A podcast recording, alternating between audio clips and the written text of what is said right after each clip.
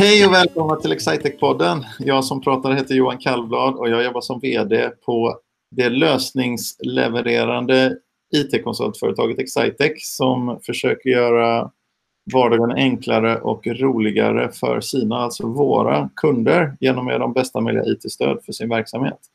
Och eh, idag har jag med mig vår marknadschef Hanna Löving på en spontan poddinspelning. Hej Johan! Är du med, Hanna? Jag är här. Jag är med. Fast när du säger här så är det inte samma plats som den jag är på. Nej, det brukar det inte vara i vanliga fall heller, men ännu mindre idag. Ja.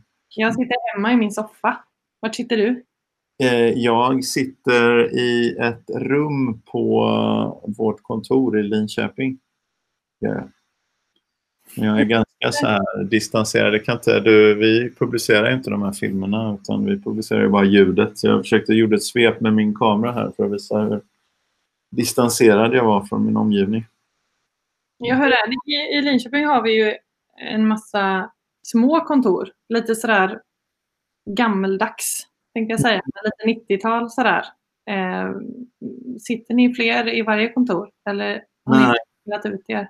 Nej, det är så pass... Vi, vi brukar ju sitta, det vet ju du det här, men det vet ju inte de som lyssnar. Vi brukar sitta en, två eller fyra per kontor beroende på hur stora kontoren är. Då, men i genomsnitt är det väl två. Men eftersom kanske hälften av personerna jobbar eh, remote, då, lite, eller drygt egentligen, det är, nog, det är kanske 30-40 procent av kollegorna som är här. Så därför så blir det åtminstone de som jag ser sitter ensamma på, på sina kontor. Då. Så att det är lite, det är lite sådär små, smålugnt här får man säga. Mm. Det, är väl, det är väl helt rätt i dessa tider. ja, det är nog så. Jag tycker det är lite segt faktiskt. Hur tycker du det? Jag tycker det är så tråkigt. Ja. Det är tråkigt på så många sätt. Ehm, för, för man får inte det här liksom, personliga, sociala, härliga som vi har på Excitec på samma sätt. Även om vi är väldigt, väldigt duktiga på att prata över digitala kanaler så är det inte samma sak som att fysiskt träffa en person. Och jag, framförallt så saknar jag att kunna åka till Linköping och hänga med er. Och till Stockholm och diskutera smarta liksom, strategier med, med kollegorna på det kontoret. Eh, en, en workshop blir aldrig samma sak om man inte kan stå bredvid varandra och, och sno pennan från varandra när man ritar något fiffigt.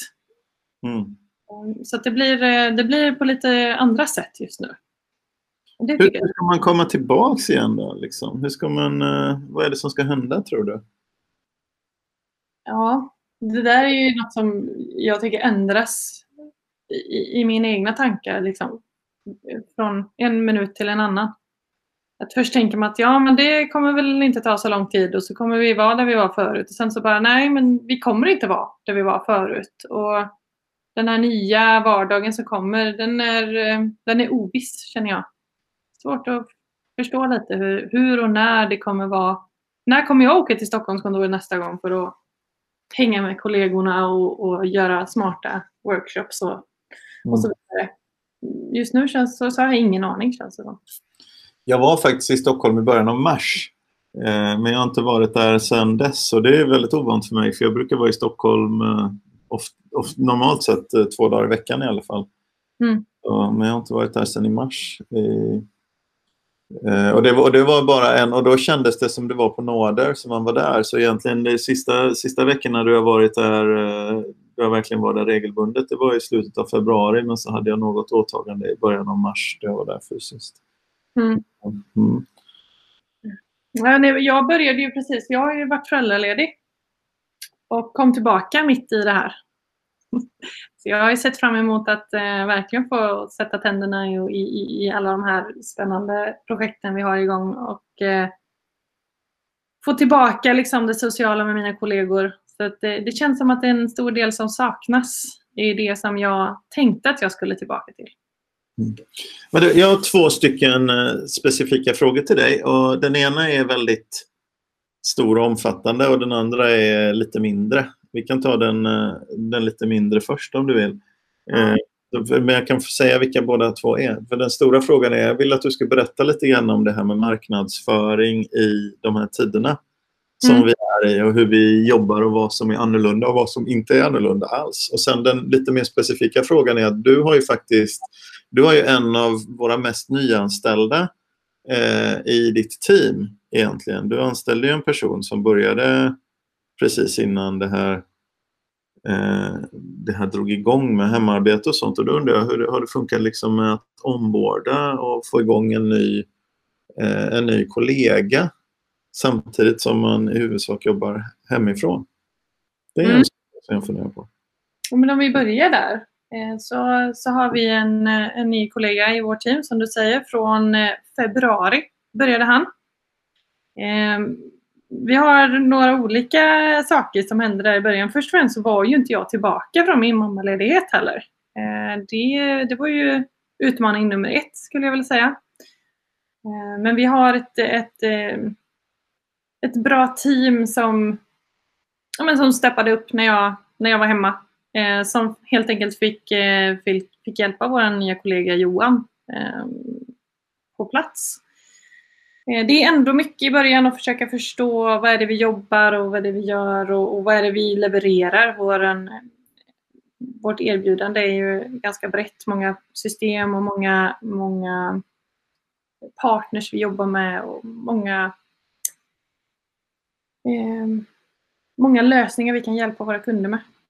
Och eh, så mycket fick, för honom fick ju läggas på liksom självstudier skulle jag ju säga. Men februari var ju ändå en ganska normal månad mm. utifrån liksom coronaperspektiv. Så att, eh, han sitter också på plats i Göteborg där vi i vårt team också har en kollega till, Frida, som brukar hänga här i podden. Eh, och det var ju en, en, eh, en bra sak att kunna fysiskt träffa en, en kollega och följa med och liksom sitta bakom och titta vad hon gör och förstå våra, våra arbetsdag.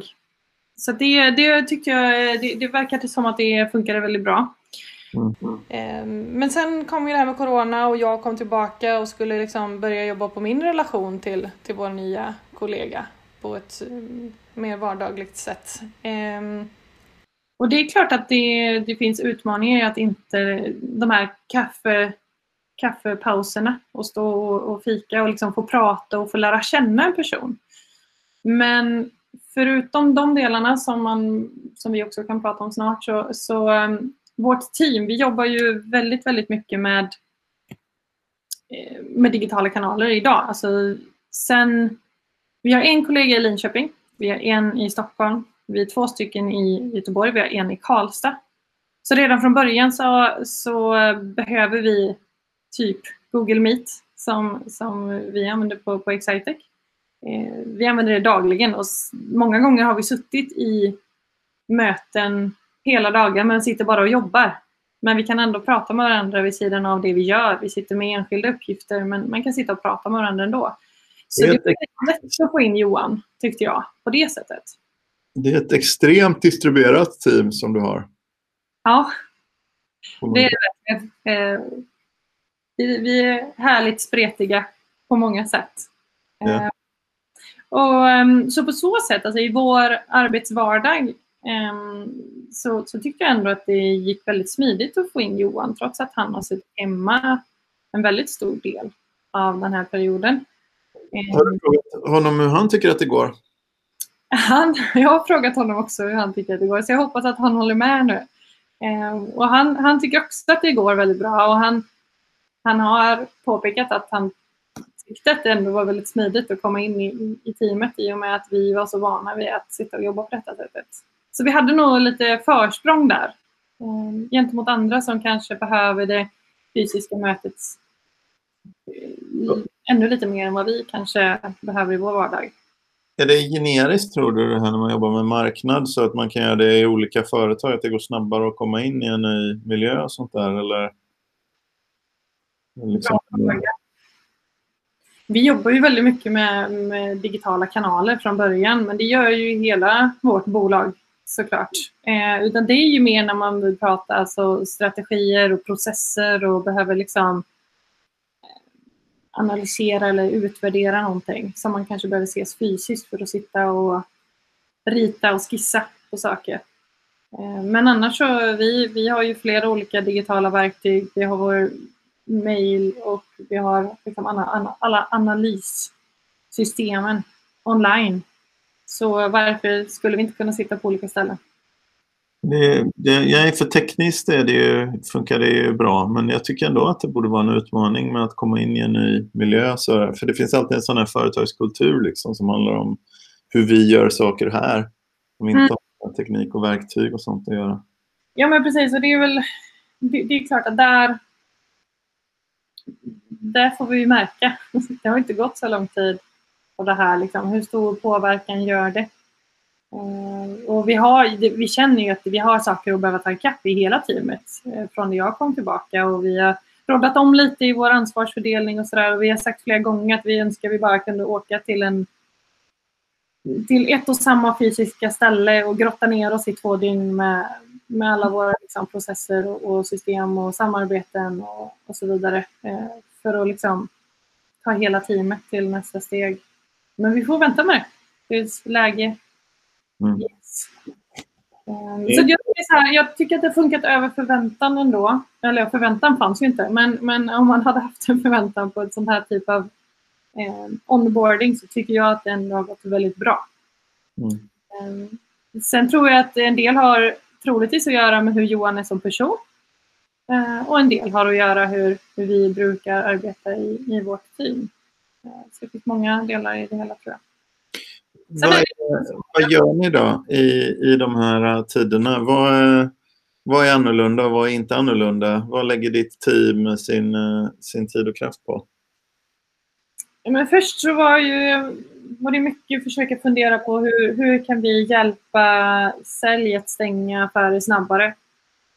Och det är ju det det handlar om just nu, att hitta nya affärer men framförallt stänga affärerna också under dessa tider. Finns det möjligheter som gör att att det går att stänga affärer trots att det är som det är. Ehm, men den är också svår för det är, vi har ju ingen... Eh, vi har ju ganska långa säljcykler från början. Det handlar ofta om en hel del pengar i stora investeringar. Eh, inte alltid såklart, men det är, även om det inte kanske är så stora investeringar i pengar så är det stora investeringar i att man förändrar arbetssätt eller byter system som är väldigt viktiga för kundernas arbetsvardag. Vilket gör att man eh, nog kan dra sig lite för att göra sådana investeringar i dessa tider för att man inte vet hur ser morgondagen ut. Det är ju ingen som vet just nu. Eh, I vanliga fall kan man nog gissa. Eh, nu är det ännu svårare att gissa och lägga någon slags prognos för framtiden. Um, så, så det var det första vi försökte fundera på. Hur, hur kan vi hjälpa sälj? Hur kan vi jobba ännu närmare dem och hjälpa dem med deras, deras presentationer och deras eh, material så att de kan ännu snabbare komma ut och, och stänga affärer. Inte säga träffa kunder, men det, det, är inte så mycket träffa fysiskt, men ändå liksom kunna göra sina, sina affärer. Um, men där har väl eh, mycket har handlat där. Det, det, blev väl att vi, vi sitter och hjälper sälja en hel del med presentationer för att göra dem liksom ännu mer sharp eh, och göra processen snabbare skulle jag säga. Ja.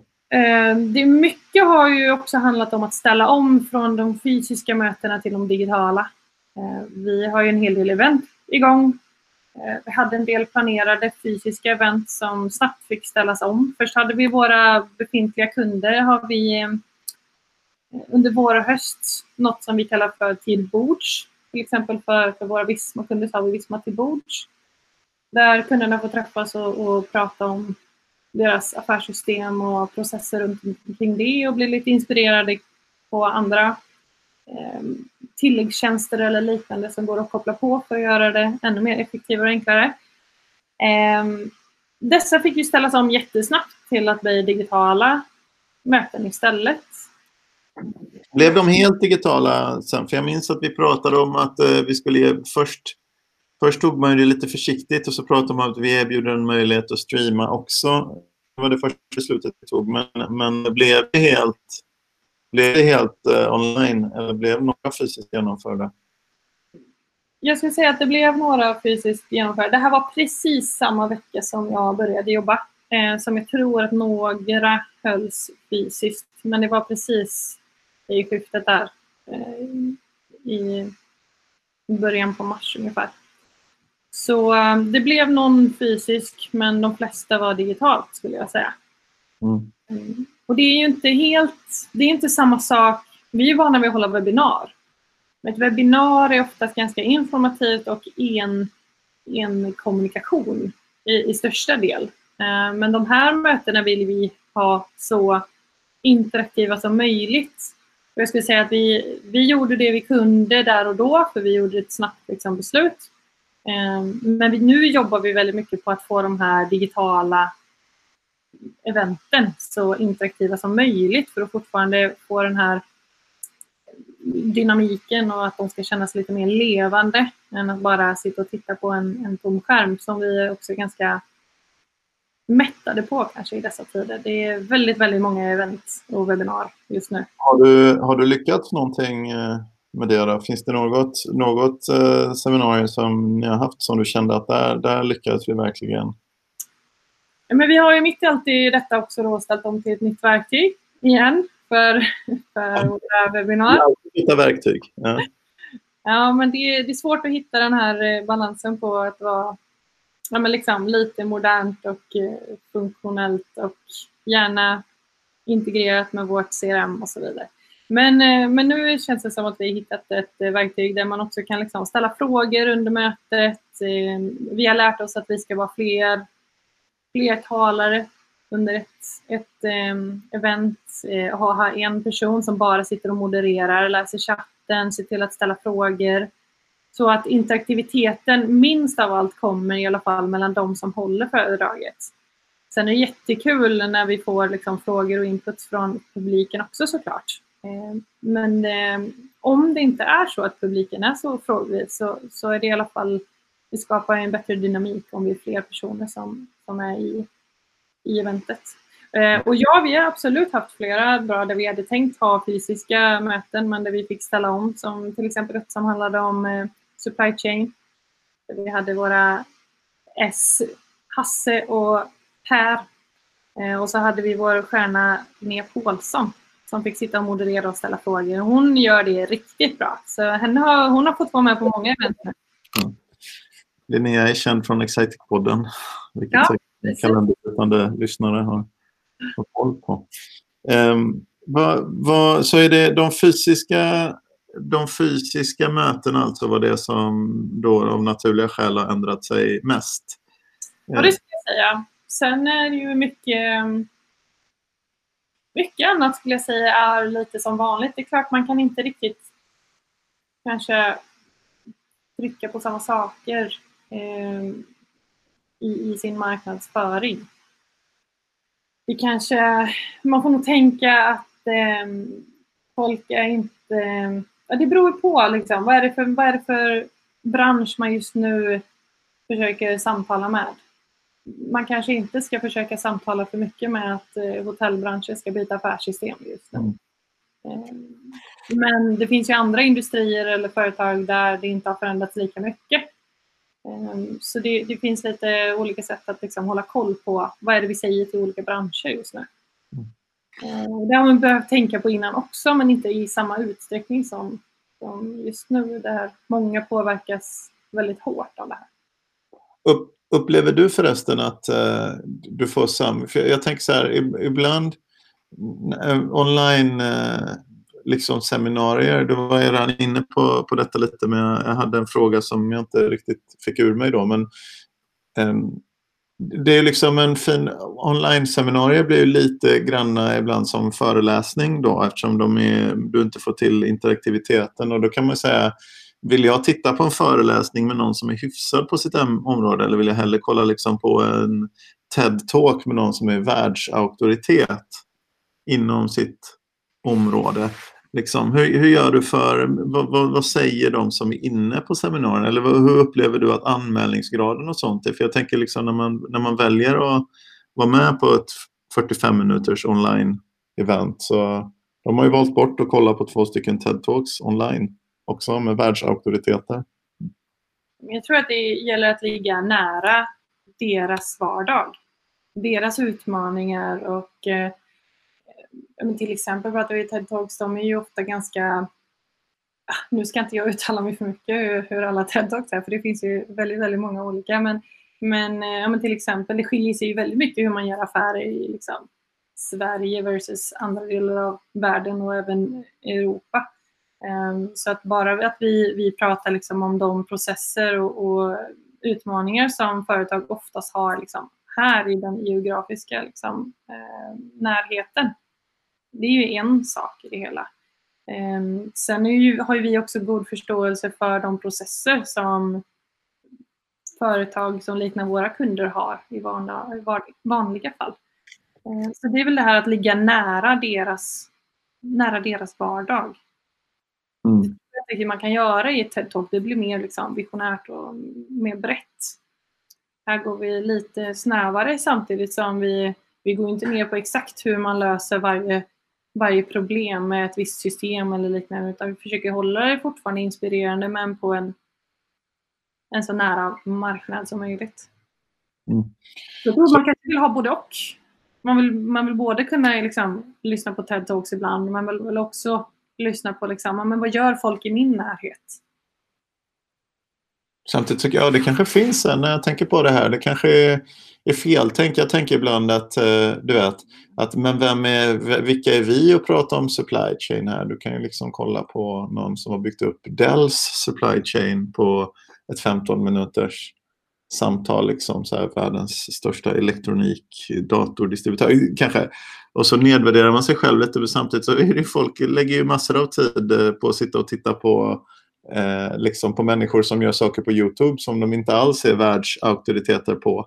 Man har ju någon, eh, någon liksom relation till dem. Då tänker jag även de som man inte har en riktig relation till. Men man har ju någon form av relation till sina eh, Youtube-kändisar och sånt. Det är ju långt ifrån eh, så att de alltid gör att de alltid gör so saker som de är världs eh, på utan de gör ju ofta vardagliga saker och så är vi intresserade vi känner att vi har någon relation till en Pewdiepie eller liksom mm. och de, eh, jag tror att det är så här att lyssna på liksom hur, hur Dell har löst sin, liksom, sin kedja. Det, det är säkert jätteintressant och kan vara inspirerande och kanske häftigt att kika på och förstå hur de har löst det. Men så försöker man fundera, okej, okay, men vad, vad, betyder det för vår verksamhet? Och är man inte Dell eller jobbar liksom med den typen av distribution som de gör, då, då kanske man har svårt att applicera. Men var ska jag börja någonstans? Hur ska jag ta tag i de problemen vi har? Då behöver man komma lite närmre. Och um, där tror jag att vi är en ganska bra spelare. Är det någon som kollar på inspelade webbinarier? Alltså brukar du spela in dem och ge, erbjuda möjligheten till de som inte kunde vara med och titta på dem i efterhand? Då blir de ju mer som TED-talks, höll jag på att säga. ja, men jo, men det gör vi alltid. Vi spelar in varje gång och skickar ut både till de som har tittat och de som är anmälda som inte tittade. Och sen så håller vi på just nu och bygger upp en, en sida där vi samlar allihopa eh, så man ska kunna se dem. Även om man inte visste att det hölls för tre mm. veckor så ska man kunna hitta det på webben eh, i efterhand. Eh, men där skulle jag nog säga att vi är lite hårda mot oss själva kanske ibland och tänker att det känns som att det behöver vara en bättre produktion för att man ska kunna erbjuda det i efterhand än att komma live och titta på en sak. Eh, mm. Men det tror jag inte det behöver vara. Men ibland så, så fastnar man lite i det att det känns som att det ska kännas som en färdigproducerad film bara för att man i efterhand. Man vill klippa ner det till fem kärnfulla minuter istället för att... Precis, och det är inte så lätt eh, att försöka sammanfatta ett, ett prat, eller vad man ska säga. Där måste den, den yngre generationens människor måste ju vara väldigt, eller bli om inte annat, väldigt mycket bättre på att ta till sig den här typen av innehåll jämfört med gamlingar som jag. Jag tänker jag har en dotter som är hemma nu och eh, har eh, distansundervisning då har haft i två månader eller vad det kan vara. Hon går på gymnasiet och eh, då är det ju, eh, jag menar det är inga världs, varken världsauktoriteter eller retorik eh, liksom experter, eh, de som håller föreläsningarna. Utan det är ju så att säga vanliga gymnasielärare som gör sitt jobb liksom och spelar mm. in andra och så försöker de få det där att funka. Men man blir nog väldigt mycket mer van vid att ta till sig den typen av innehåll. Om man exponeras mycket mot det. jag själv tycker är svårt. Jag lyssnade på ett webbinarium häromdagen. Först och främst så hoppar jag in och tänker gud vad intressant och sen så efter en stund så, så plingar det till i mejlen och så är det väldigt lätt att liksom hoppa över dit och så tänker man ja ja, de spelar in det ändå. Och så skickar de det i efterhand. Men det är inte så jätteofta man plockar upp det där i efterhand. Mm. Om det inte var väldigt intressant. Så det, det gäller nog att man att man ändå försöker fånga dem i, i, i tid så att säga. Eh, och är man, jobb, sitter man och pluggar på gymnasiet så, så har man kanske andra incitament för att faktiskt lyssna på hela föredraget. Eh, än om man vill inspireras lite i sitt arbete, även om det också är en del av sitt jobb såklart. Så är det lätt att det liksom körs över av vanligt operativt arbete. Men det känns ändå det känns ändå lite, lite speciellt, eh, tycker jag, med någonting som är, som är live. Jag fastnar i detta ämnet ändå. För jag menar, jag tycker ofta, då vill man, när man tittar på något inspelat, då vill man att det ska vara fem minuters kärnfull film. Liksom. Yeah. Eller tio liksom. Men alltså, det är ofta när man har ett möte så helt plötsligt så har tiden gått och så har det, så har det gått liksom 45 minuter och så vet man inte vad, det, vad som hände egentligen. Så man får ju någon annan tidsuppfattning när det, Eh, när det är riktigt live. Så det är väl att återskapa den bilden liksom som man måste göra på. Mm. Ja, den är svår. Finns det något mer som funkar bra i de här tiderna tycker du? Alltså, jag vet inte. Det är många som pratar om att så här, annonsering är billigt. Och, eh, men jag skulle inte säga att vi annonserar på den på den nivån att det skulle påverka oss något jättemycket. Vi fortsätter ju, eh, vi fortsätter ju jobba med vår marknadsföring för att vi har möjlighet på Exitec att, att fortsätta göra det. Eh, eh, och för att inte hamna i, i läget att det påverkar oss negativt om ett halvår eller om ett år. För det är ju främst det, det är ju dit jag blickar när jag jobbar. Våra processer är ju, eh, eller våra liksom säljprocesser och, och de är ju ganska långa. Så gör vi inget nu så kan det ju påverka oss längre fram. Så därför så försöker vi tänka liksom framåt. Ehm, och, och, fortsätta göra de saker vi tror är bra. Som vi skulle kanske ha gjort i vanliga fall också. Men bara med lite mer finess då kanske kopplat till det här med branscher och, och hur vi pratar med, med folk i dessa tider. Ehm, men att ehm, vi kör på liksom. Ja. Det, det, ibland, man får ju känslan det är så många som är liksom så tvärsäkra på vad man ska göra i sådana här lägen. Det förvånar mig alltid. För sen är de, eh, eller så här kan man väl säga ungefär. Många, många personer som jag säger, jag tittar ju mycket på LinkedIn ju som du vet. Mm. Eh, och många personer som säger så här borde du göra nu i coronatid. Du kan ju till och med köpa kurser liksom, om digital marknadsföring specialanpassat för de här tiderna. Och så. Mm. Många är så väldigt tvärsäkra på vad man ska göra.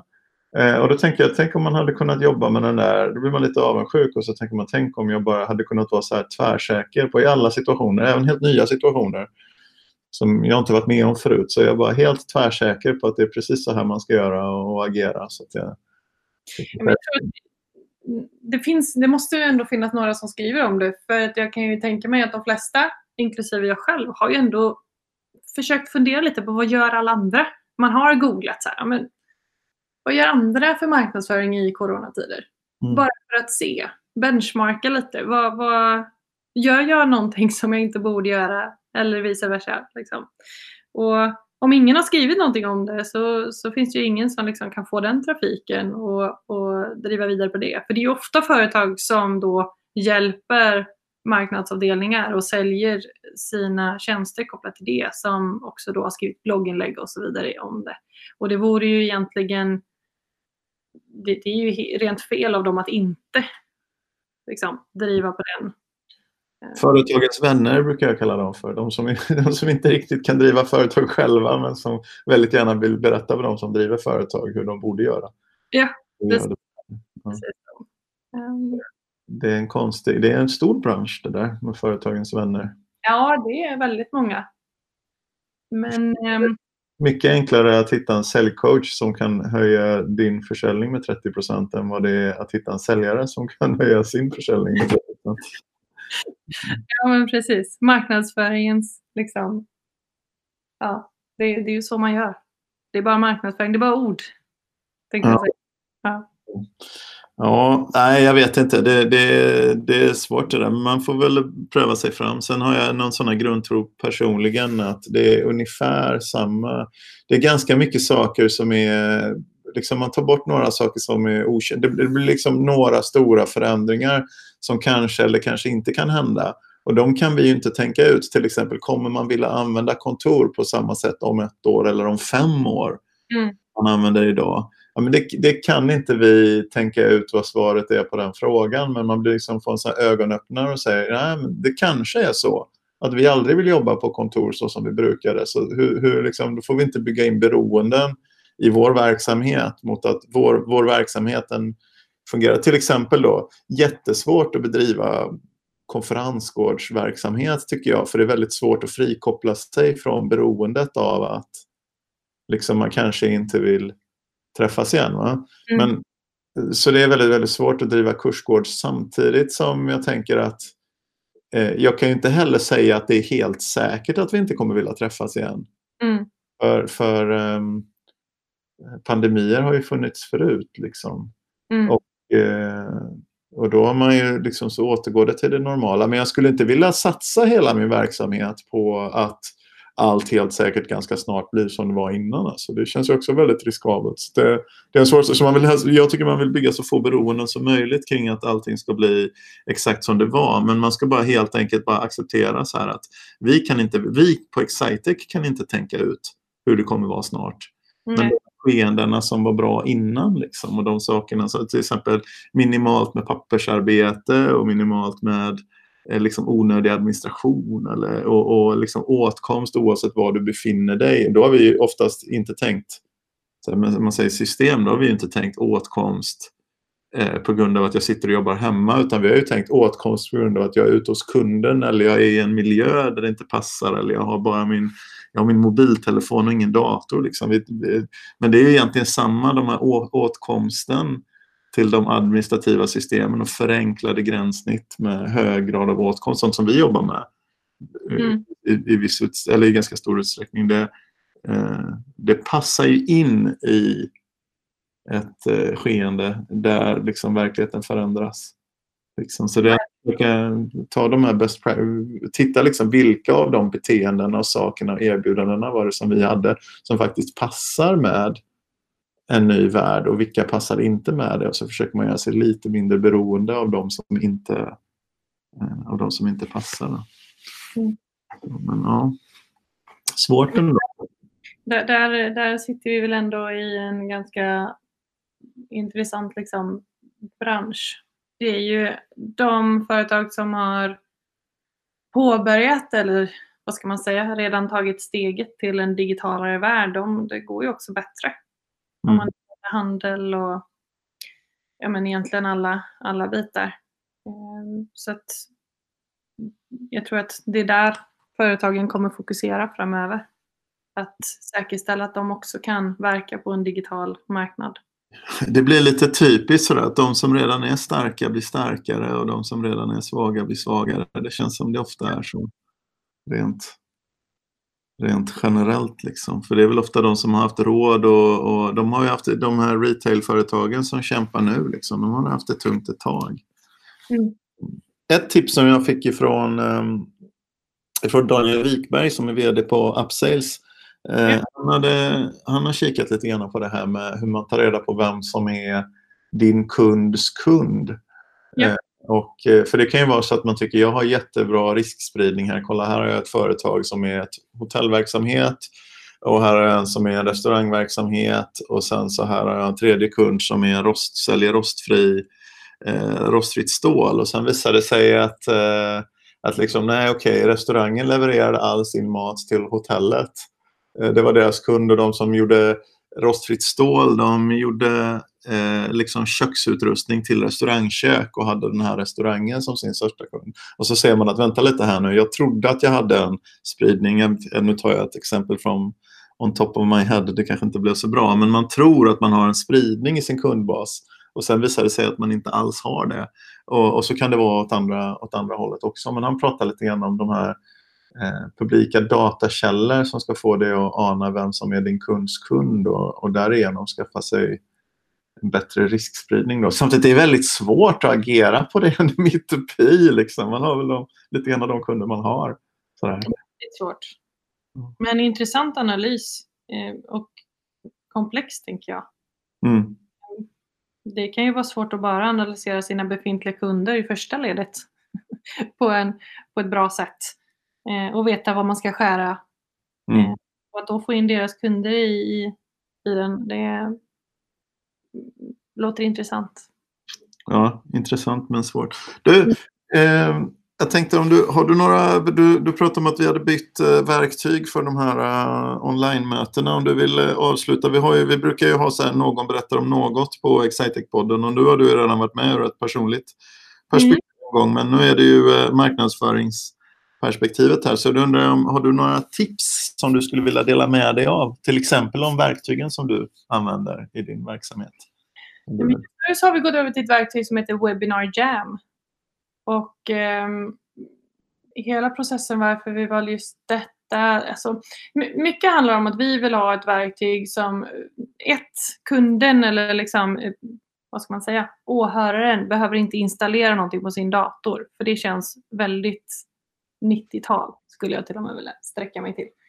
Eh, ibland så sitter man med, med, personer som inte vill eller inte kan installera saker på sin dator och jag tycker inte att man ska behöva det 2020.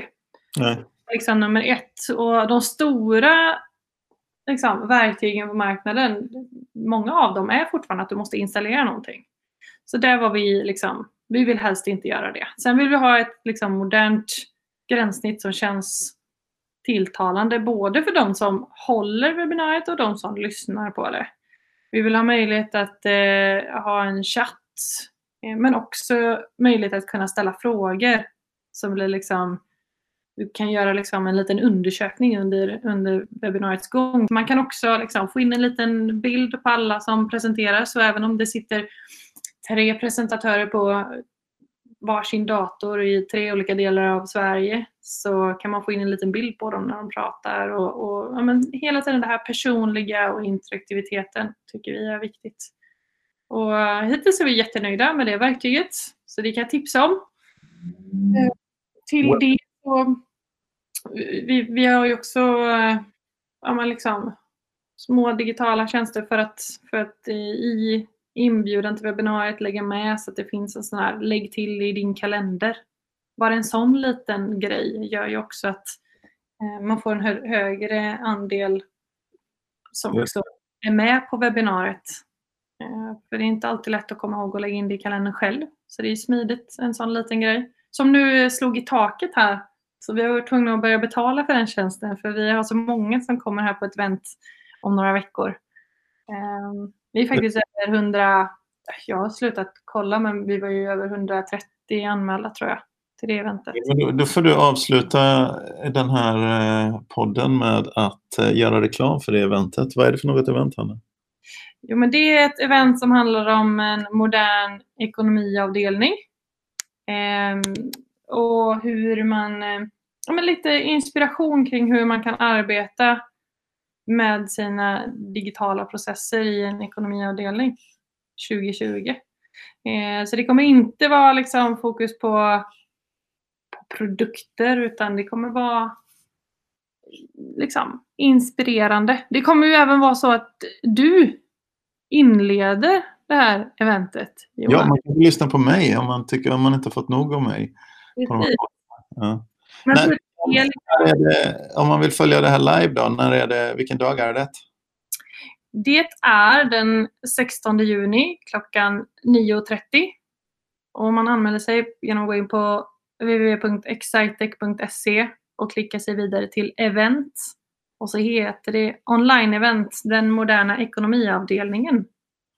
Det var ett bra tips. Och om man bara vill, om man känner att jag vill gå rakt på eh, leverans och resultat. Jag vill inte gå på ett seminarium, seminarium jag vill automatisera direkt. Då kan man också gå in på www.excitec.se och eh, kontakta oss så kommer vi att kunna hantera eh, det på ett utmärkt sätt och ta kontakt av dig med ett eh, one-on-one -on -one digitalt möte kanske. Ja. Nu är klockan 10.59 hos mig här och min kollega som jag eh, ska träffa klockan 11 står och hänger utanför min dörr. Så jag tror vi rundar av vårt, eh, vår podcast med detta. Tack så mycket. Tack så mycket Hanna för att du ville vara med. Ha det fint. Hej då. Ja.